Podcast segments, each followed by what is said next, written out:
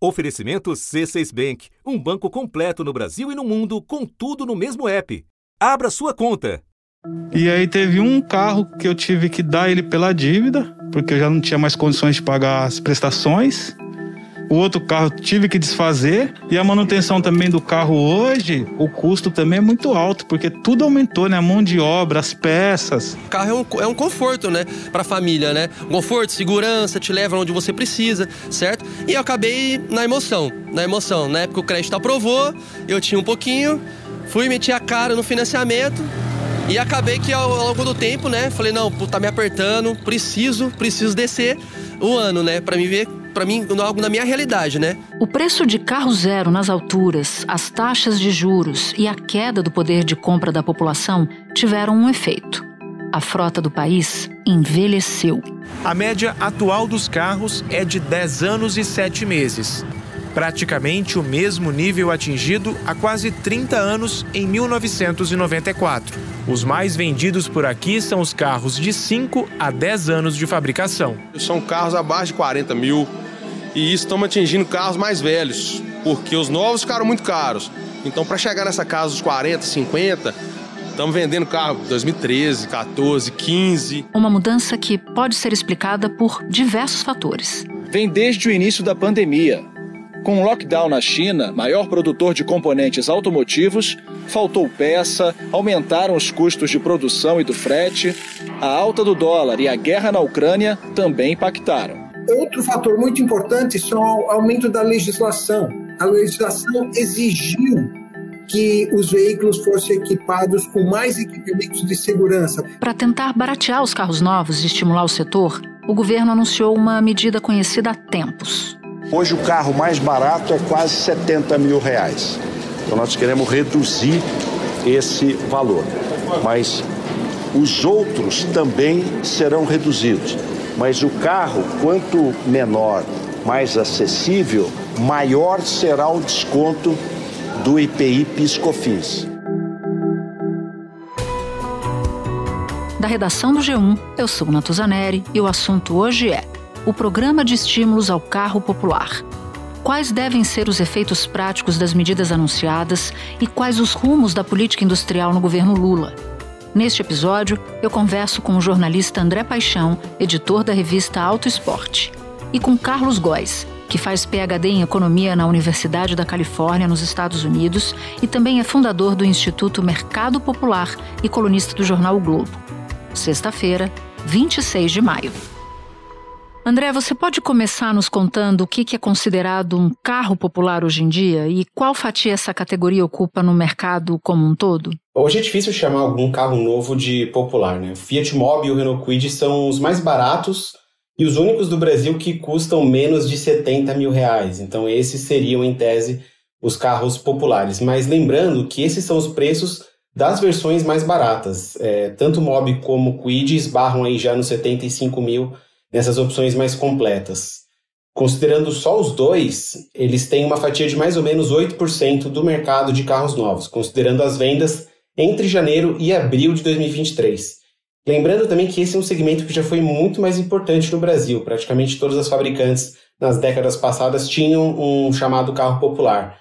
Mas é um segmento que também está em extinção porque são carros que dão menos lucros para as fabricantes. O presidente da Anfávia, a Associação Nacional dos Fabricantes de Veículos Automotivos, disse que a redução dos impostos já vai valer para os carros que estão em estoque. Márcio de Lima Leite afirmou que a medida vai ajudar na renovação da frota nacional. Hoje a nossa frota de veículos, ela tem, ela está é, uma das mais antigas em termos de idade da nossa história é, e, nós, e, e isto tem um componente ambiental extremamente severo. Então esse programa ele tem como uma questão social e principalmente ambiental. Agora, o governo anunciou na quinta uma proposta para baratear o preço de carros que custam até 120 mil reais. Isso vai ser feito a partir da redução de impostos federais como IPI e PIS/COFINS. O que, que, isso deve significar na prática, André? Só com um corte de impostos dá para fazer uma redução de preço ou as fábricas vão ter que tirar itens e fazer carros mais simples? A gente fez aqui algumas contas, né? Imaginando que essa redução de quase 11%, ela segue alguns critérios, né? O governo ainda não anunciou quais são exatamente as faixas de desconto é, de impostos que serão aplicadas nos modelos. Mas imaginando aí no melhor dos cenários, a redução máxima de 10,96%, o preço logo de cara desses modelos que hoje custam 69 mil reais cairia para 61 mil reais. Ainda ficaria acima daquela expectativa do governo de carros até 60 mil reais. Mas o vice-presidente também falou que essas fabricantes elas podem realizar as vendas diretas, ou seja, faturar os carros diretamente para os clientes. A nota sairia emitida exatamente pela fabricante, não por uma concessionária, por exemplo. Conversei com alguns especialistas e eles me disseram que isso pode ajudar a reduzir o preço do carro em mais ou menos 2%. Então, pegando aí esse ponto de partida de 61 mil, aplicando 2%, a gente chega em 59 mil reais, sem que a indústria precise fazer qualquer mudança nos carros.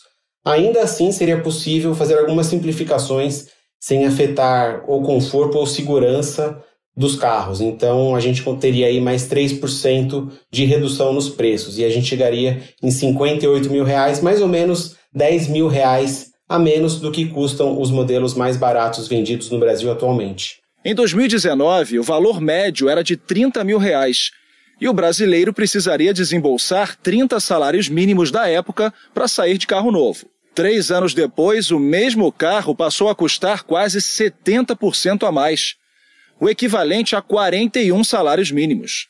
Em 2023, o preço disparou mais uma vez, 67 mil reais. E quais são os modelos cotados para serem carros populares agora? E acrescento uma outra pergunta: que fábricas ou indústrias podem ser beneficiadas com essa com esse anúncio do governo? Acho que hoje o cenário dos carros novos no Brasil ele está bem delimitado por categorias. É, Mob e Quid são os dois mais baratos e os únicos abaixo de 70. E a gente tem aí o Citroën C3 que fica na faixa entre 70 e 80 como preço de partida. Então eu acredito que esses sejam os três modelos que se enquadrariam nessa nova categoria de carros populares. Mas de forma geral, todos os carros que custam até 120 mil reais e que são nacionais se enquadram nessa, nesse novo programa do governo. Nós sabemos que 60% dos carros vendidos no ano passado foram vendidos à vista, porque não tem política de crédito para financiar. E a classe média baixa não está comprando mais carro, porque um carro popular de 90 mil reais não é mais popular, já é um carro de classe média. Olhando para o mercado, a gente consegue dizer que todos os hatches e sedãs pequenos e alguns SUVs de entrada conseguiriam passar aí por essa redução e ficar mais baratos. Só que a gente precisa entender exatamente quais são as faixas de desconto. O governo vai reduzir as alíquotas do IPI, Imposto sobre Produto Industrializado, do PIS e da COFINS. A expectativa é que isso gere um desconto de 1,5% a 10,96% no preço final do carro. Essa redução vai levar em conta três fatores: o preço do carro, quanto mais barato, maior o desconto nas alíquotas, a emissão de poluentes, quanto menos poluição na produção e o motor do carro gerarem, maior o desconto, e a cadeia de produção, quanto maior for o número de peças e acessórios produzidos no Brasil, o desconto será maior. Falando de forma geral entre as fabricantes, acho que as que mais podem se beneficiar são exatamente as que vendem os carros mais populares. Fiat, Chevrolet, Volkswagen, Hyundai, Peugeot e Citroën. E André, um dos pontos anunciados pelo vice-presidente Geraldo Alckmin, que também é ministro do setor, é priorizar os descontos para carros que sejam menos poluentes. É uma tentativa do governo de alinhar a pauta verde com o estímulo à indústria que é poluente. Como é que você enxerga isso? Há carros mais limpos na categoria dos populares? Sem dúvida, os carros populares de hoje são mais limpos do que os carros populares de décadas passadas. Há quase 40 anos, o Brasil tem um programa de redução de emissões de veículos, que é o chamado Proconv, e desde o início de 2022 a gente está na fase 7, que deixou os carros mais econômicos e eficientes do ponto de vista energético. Essa, inclusive, é uma das razões para que os preços tenham subido é, de dois anos para cá. Então, com certeza, os carros é, são mais eficientes. A questão é que, como essa, esse estímulo do governo vale para carros até 120 mil reais, a gente não teria aí contemplado nenhum modelo híbrido ou elétrico, por exemplo, que já partem aí de 130, 140 mil reais. mas de forma geral, os modelos já são mais eficientes do que no passado. Um ponto que o governo precisa esclarecer ainda é qual é o critério de emissões e de consumo que vai ser usado para reduzir o preço, né, para aplicar esse desconto na tributação. A montagem final desse pacote de medidas ainda tem que ser feita aqui no Ministério da Fazenda. O ministro Fernando Haddad pediu 15 dias para ajustar os números o impacto na perda de arrecadação, a compensação no orçamento e por quanto tempo devem valer os incentivos. O governo não deu uma data para as medidas entrarem em vigor e repercutirem no preço final da compra. As mudanças devem ser feitas por um decreto presidencial e por uma medida provisória. Mas eu acredito que seja exatamente a fase 7 do Proconv e não um novo padrão que ainda precisa ser explicado e, e leva tempo para ser aplicado pela indústria. André, acho que vale a pena mostrar qual é a intenção do governo com esse anúncio. É tentar conquistar uma fatia do eleitorado que foi mais para o Bolsonaro do que para Lula nas eleições do ano passado. E essa fatia gira em torno de uma renda familiar de dois a cinco salários mínimos. Na tua opinião, com esse anúncio, o governo caminha nessa direção de conquista desse eleitorado que majoritariamente declarava voto, que iria votar no adversário do atual presidente?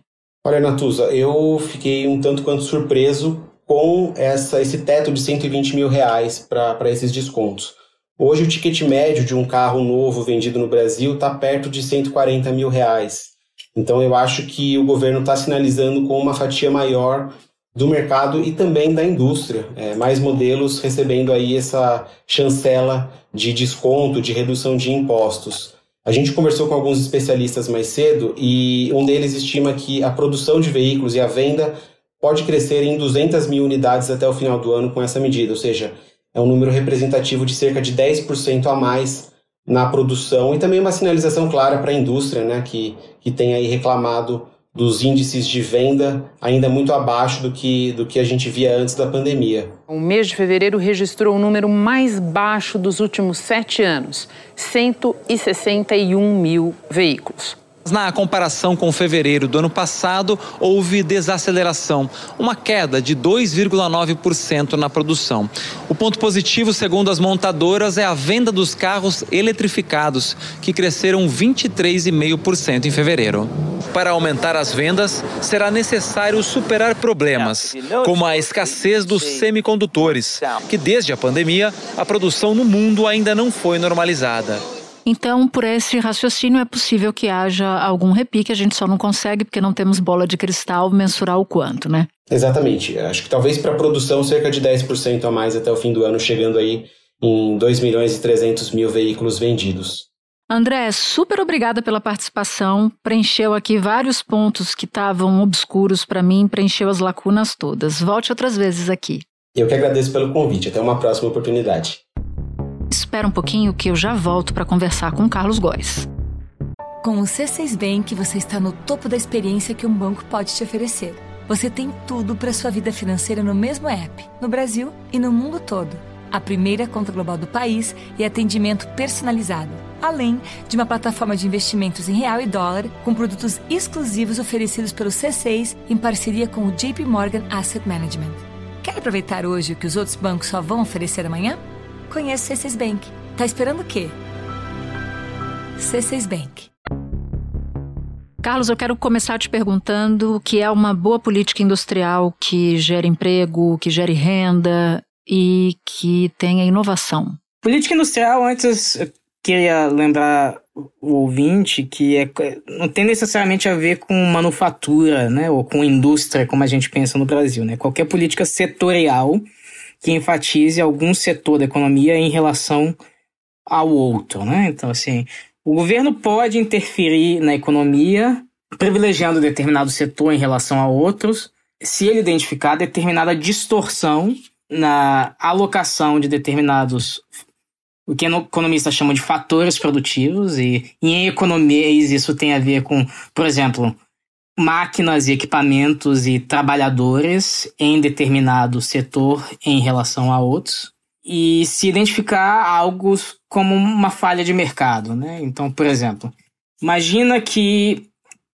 no interior do país algum empresário ele quer expandir sua fábrica, sabe? E ele não uhum. consegue expandir sua fábrica porque ele precisa de acesso a crédito, mas ele não consegue, ele não tem acesso a crédito porque não existem bancos no interior do país, sabe?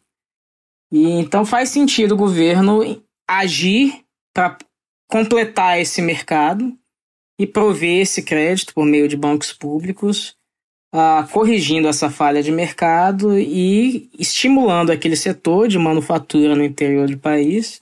Mas a pesquisa científica recente identificou que a política industrial ótima deve incentivar aqueles setores que provêm muitos insumos para os outros setores. Né? Então, por exemplo, aqueles setores que estão lá na base da cadeia produtiva aqueles setores que são provêm muitos insumos para os outros, eles acabam acumulando essas distorções que existem na economia. Né? Então, se um setor provém insumos para os outros e os outros setores têm distorções, essas distorções vão, vão se acumular lá na base da cadeia produtiva e aquele setor que provê insumos para os outros vai acabar sendo muito menor do que deveria ser. Então é por isso que faz sentido o governo acabar investindo mais na, em, em setores como pesquisa científica de base, né? Porque pesquisa científica de base, pesquisa ciência básica, Uh, acaba servindo como insumo para vários setores da, da, economia. E por que, que, na sua visão, a política industrial voltada para o setor automobilístico, como o governo está defendendo agora, vai no sentido oposto do que você está nos dizendo aqui? Se a gente pensar o setor automotivo é exatamente o contrário disso, né? Ele, ele não é um setor que fornece insumos para outros setores da economia. Na verdade, ele está lá no final da cadeia produtiva. Ele é um setor que usa muitos insumos de outros setores. E quando a gente ouve a discussão sobre incentivo da, do setor automotivo, os próprios sindicatos, tanto patronais de empregados, usam esse argumento da cadeia produtiva como, como na verdade, um, como se fosse algo positivo, né? O fato de usar muitos insumos de outros setores deveria ser algo positivo para você incentivar o setor automotivo. Mas, na verdade, esse fato de que está lá no fim da cadeia produtiva e que se produz um bem final, coloca esse setor como um setor que, na verdade, não é um setor ideal para você fazer a política industrial, dada as evidências científicas que a gente tem. Agora, Carlos, sobre a proposta do governo de cortar impostos federais para baratear os carros, como é que dá para fazer isso num contexto de aperto financeiro e quando a arrecadação precisa aumentar? Porque o governo está abrindo mão com essa política, com essa iniciativa, justamente de recolher dinheiro para investir, para o Estado poder investir ou aplicar em despesas que são chamadas de despesas correntes, que são despesas do dia a dia ali da administração pública. Esses subsídios setoriais uh, que a gente ouviu, a gente lê nos jornais hoje, óbvio que a gente precisa de mais detalhes, né? É uma coisa que ainda é muito recente. Uh, a gente não, não viu o detalhamento das políticas e pelo que a gente leu hoje nas páginas de jornais, existem algumas coisas que parecem melhores do que eram 15 anos atrás, né? Então tem, tem algumas ponderações em relação à melhoria nos padrões ambientais, por exemplo, desses carros, que é alguma coisa, algumas coisas que não existiam há 15 anos atrás. Então o primeiro item é social. É você atender mais essa população que está precisando mais. O segundo é a eficiência energética. É quem polui menos. Então você premia, estimula a eficiência energética. Carros que poluem menos, com menor emissão de CO2. E o terceiro é densidade industrial. Mas faz a gente pensar nas muitas distorções setoriais que existiam durante o governo Dilma, por exemplo. As críticas que ocorreram das distorções microeconômicas que ocorreram durante a, a crise da nova matriz econômica, né? Lá na época do, do governo Dilma. Acho que vale a pena explicar para quem não está familiarizado com o período e com, e com essa crise, se você puder, Carlos. Claro, então, é, para o ouvinte, né? Então, lá em, em, em 2014 ou 2015, O, o Brasil passou pela maior recessão em 100 anos. A economia encolheu 3,6% em 2016. Isso depois de retrair 3,8% em 2015. O IBGE nunca tinha registrado duas quedas seguidas do PIB desde que começou a fazer esse cálculo em 1948. É a recessão mais profunda da história. E o que se discute na academia é óbvio que em, em macroeconomia é difícil você atribuir. Tem muitas coisas acontecendo ao, ao mesmo tempo, então é difícil você atribuir causalidade a determinados fatores específicos, mas boa parte das discussões tem a ver com a, a, as, as políticas pré-existentes no governo Dilma, em particular, com as, as intervenções que ocorreram depois da crise financeira internacional em 2009, ainda no governo Lula, e que deveriam ser temporárias, né? eram políticas para combater a recessão da crise financeira internacional, de estímulo, que economistas chamam de contracíclico, né? para você combater a recessão, e que não foram removidas após a, aquela recessão, e que foram mantidas durante muito tempo, e eram intervenções setoriais de estímulos, muitas vezes de cortes de impostos e benefícios setoriais, e para incentivar as vendas, mais uma vez o governo reduziu a cobrança de IPI, o imposto sobre produtos industrializados, para a linha branca, formada por aqueles eletrodomésticos como geladeira e fogão. E eram negociados com lobbies patronais específicos que funcionavam, funcionaram durante um tempo, durante, exatamente porque eles, eles são vistos como estímulos temporários, mas durante depois de um tempo deixaram de ser eficientes e estavam lá na raiz daquela grande crise que ocorreu uh, durante o governo Dilma e levaram a essa grande recessão que ocorreu durante lá 2014, 2015 e 2016, né? E uma, uma importante característica dessa, dessas políticas eram você tem intervenções em setores específicos em que você dava benefícios muito específicos a setores específicos uh, por meio de estímulos setoriais, né? sem necessariamente levar em conta essas, essas pesquisas mais recentes. Na verdade, você levava mais em conta quais eram os lobbies que eram mais fortes em relação ao governo. Né? Lá em 2015, que foi o ápice dessa política, como eu estava dizendo, Uh, foi o ápice do nível de subsídios do Brasil, né? Então, o governo publica, passou a publicar no governo Temer uh, o orçamento de subsídios da União, né? Então, em 2015, o governo gastou 6,7% do PIB em, em subsídios, né? O que que isso é quantitativamente, para você ter noção disso? Isso é aproximadamente 13 vezes, era 13 vezes uh, o orçamento anual uh, do, do Bolsa Família.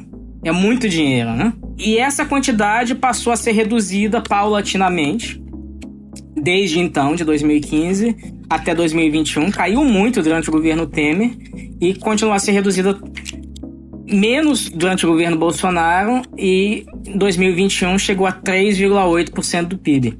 E boa parte dessa redução foi por causa do que a gente chama de subsídios financeiros.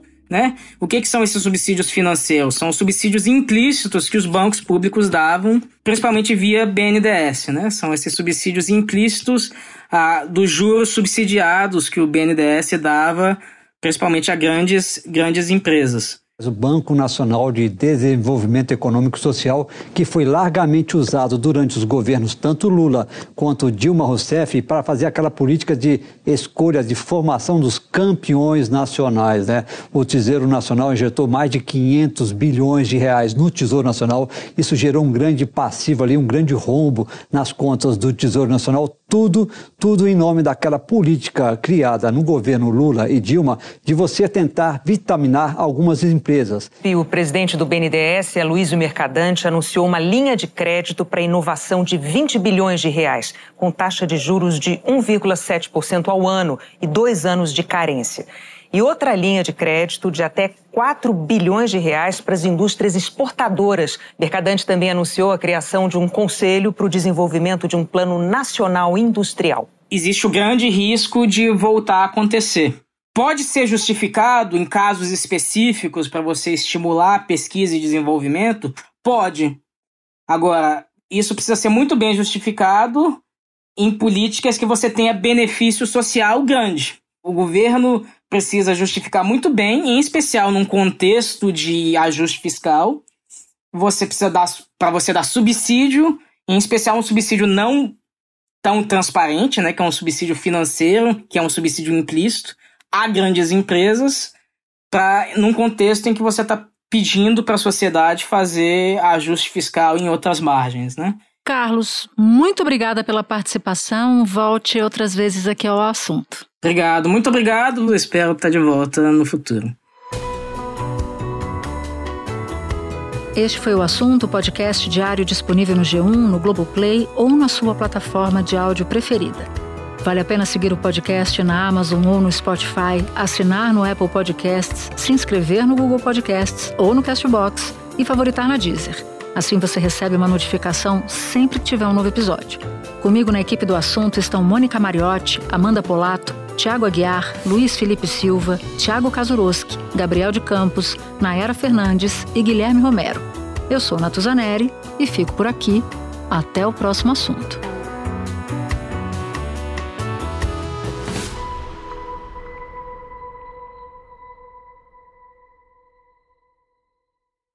Você no topo da experiência financeira que um banco pode oferecer.